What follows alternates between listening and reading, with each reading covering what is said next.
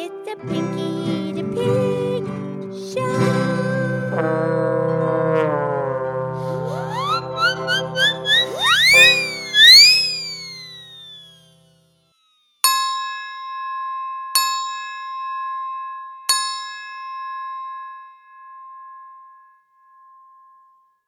Okie dokie, this is me.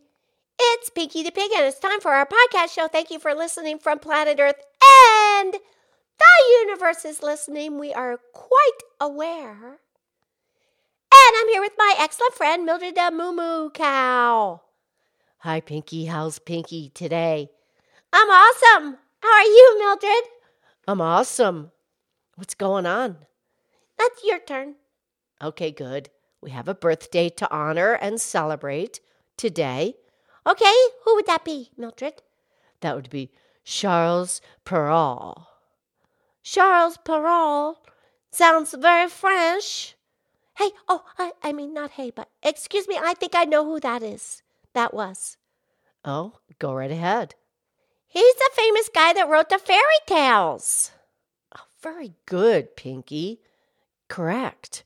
Charles Perrault, he, he was a very famous French author. He was born in Paris, France, on this day, January 12th, in the year 1628. And he was a very famous French literary author, but he also studied law and he was involved in creating the Academy of Sciences. So he was a very serious author initially. Yeah, yeah. But then, okay, he wrote the tales of Mother Goose. Oh, that's very good. And later on, that was rewritten by the Grimm brothers, Brothers Grimm. Yeah, how's that work, Mildred? I mean, didn't they just take his stuff? Where's the copyright and everything? Well, these stories, these started out as, you know, old time folklore stories. So they've been passed down through through the centuries, you know, they're just folk tales. So neither one of them actually wrote them. Oh, I get it. But Charles, he he started the whole new literary genre of the fairy tale itself. He gets the credit for the first person to do that. Literary genre? What's a genre? Well, that that's that's a type, a category of music or literature. It's placed in a certain genre. Yeah, genre, you see? Well, that, that that doesn't really go together. Okay, so he he did the Tales of Mother Goose. That I know that's with Cinderella. Very good. And Little Red Riding Hood. Yes. And The Sleeping Beauty. See, you know. Yes, I know the story of Cinderella. Would you like me to tell my version? Oh, okay. Yeah, that'd be great. Okay, this is how it goes. There was this beautiful teenage girl. And I have to tell you, Mildred, she had some, she had a bad. I know. Tell us. First, her mother dies. Right. And then her father dies. Yeah, she's got it rough. And now she lives with these two stepsisters and a stepmother. And it's not a good thing because it can be a beautiful thing when families come together, but this this particular situation was not good. Right. But what happens is the prince, right, the son of the king, yes, he decides he's going to throw this big fancy party. Yeah, a ball. Oh, yeah, that's called the ball. You have a ball at the ball, baby. All right. So he invites all the teenage girls in town to come for him to meet so they can meet because he wants to, you know, eventually have a wife and a family. Okay. So he invites everybody. But Cinderella, she doesn't have anything pretty to wear, and she's not going to get that from anybody and that she's with. That's her situation. Now, the other girls, they get the pretty dresses. Right. But then it turns into magic because the fairy godmother comes. Right. And the mice and the birds, they make her a beautiful gown, a beautiful dress that she can wear to the ball. Yeah, they make it, don't they? The birds and the mice. Yeah, they use their hands, the little mice hands, and the birds, they don't have any hands, but they use, they use their little feet and then they peck at it with their beak and they sew and they make her this fabulous dress. Right.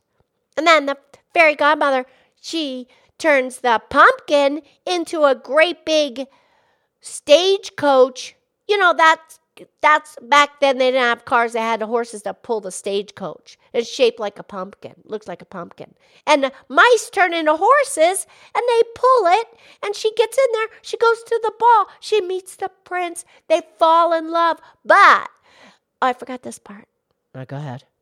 At 12 o'clock, everything goes back to where it was. And she's got to get out of there before 12 o'clock because the, you know, the fairy godmother, she says it's only good till midnight. Right. She actually has till the last 12th stroke of midnight. Yeah, yeah. So she gets away, but she leaves a glass slipper behind, but she makes it out and she gets in the carriage, and all of a sudden, 12 o'clock, everything turns back. The mice, the horses turn back into mice, and the carriage turns back into a pumpkin, but she makes it home, and now she's home. Okay. And then the prince, he sends somebody with the glass slipper trying to find out who it belongs to. And they get to that house, and the little, and then the, the stepsisters, they can't get their feet into that slipper. Right. But for some reason, she got to keep the other glass slipper. The fairy godmother left her a little gift. So when they try to, just as they're coming to let her finally try it on, it breaks, but she has the other one so she can prove it was her. And then the prince and she, they live happily ever after. Yeah. It, it happens. Absolutely. Okay. And what about Sleeping Beauty? Okay, well, I'll just tell you my quick version of that one. Very good. Well, Sleeping Beauty, she's a princess. And for some reason, she falls under some spell under some spell and she falls asleep for a hundred years. And right when a hundred years are up, sh- the prince comes and she wakes up and they live happily ever after. Yeah, there's another fairy tale. Mildred, it does happen. Yes, it does. Absolutely. and then they they get married and they have children. They have a son and a daughter, and they name the son Morning, and they name the daughter Day. Morning and Day. That's lovely. Yeah, that's lovely, but a lot of those fairy tales were not lovely. And here's the thing Charles Perrault, he started out being a very serious French literary guy, but actually, those grim fairy tales, they're pretty serious. They are. Yeah, they, they can be pretty grim and dark. Yes. But over the years, they have also been created in, and adapted into theater, opera, ballet, and Disney movies. Yeah, that's cool. I like it. Me too. All right, Pinky, that was excellent. Uh, let's just have a couple quotes here from Charles Perrault. Okay, yes, please. What did he say? This is a very famous quote from Charles. Charm is the true gift of the fairies. Charm. Well, that, that when you charm someone, you amaze them, and so you, you win them over. Oh, charming.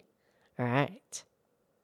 And Charles went on to say, The less there is of eloquence, the more there is of love. I thought eloquence was a good thing. Well, if you think about it, Okay? And so if something is eloquent, doesn't necessarily mean it's true love. I guess that's what he was implying. Hmm. And one more quote from his Cinderella. He says, he wrote, He obliged Cinderella to sit down, and putting the slipper to her little foot, he found it went on very easily and fitted her as if it had been made of wax. hmm Yeah, there's some good words there. Yes. Yes, and thank you, Charles. Okay, Mildred, that was fun. Thank you. I'll talk to you tomorrow. I love you. I love you.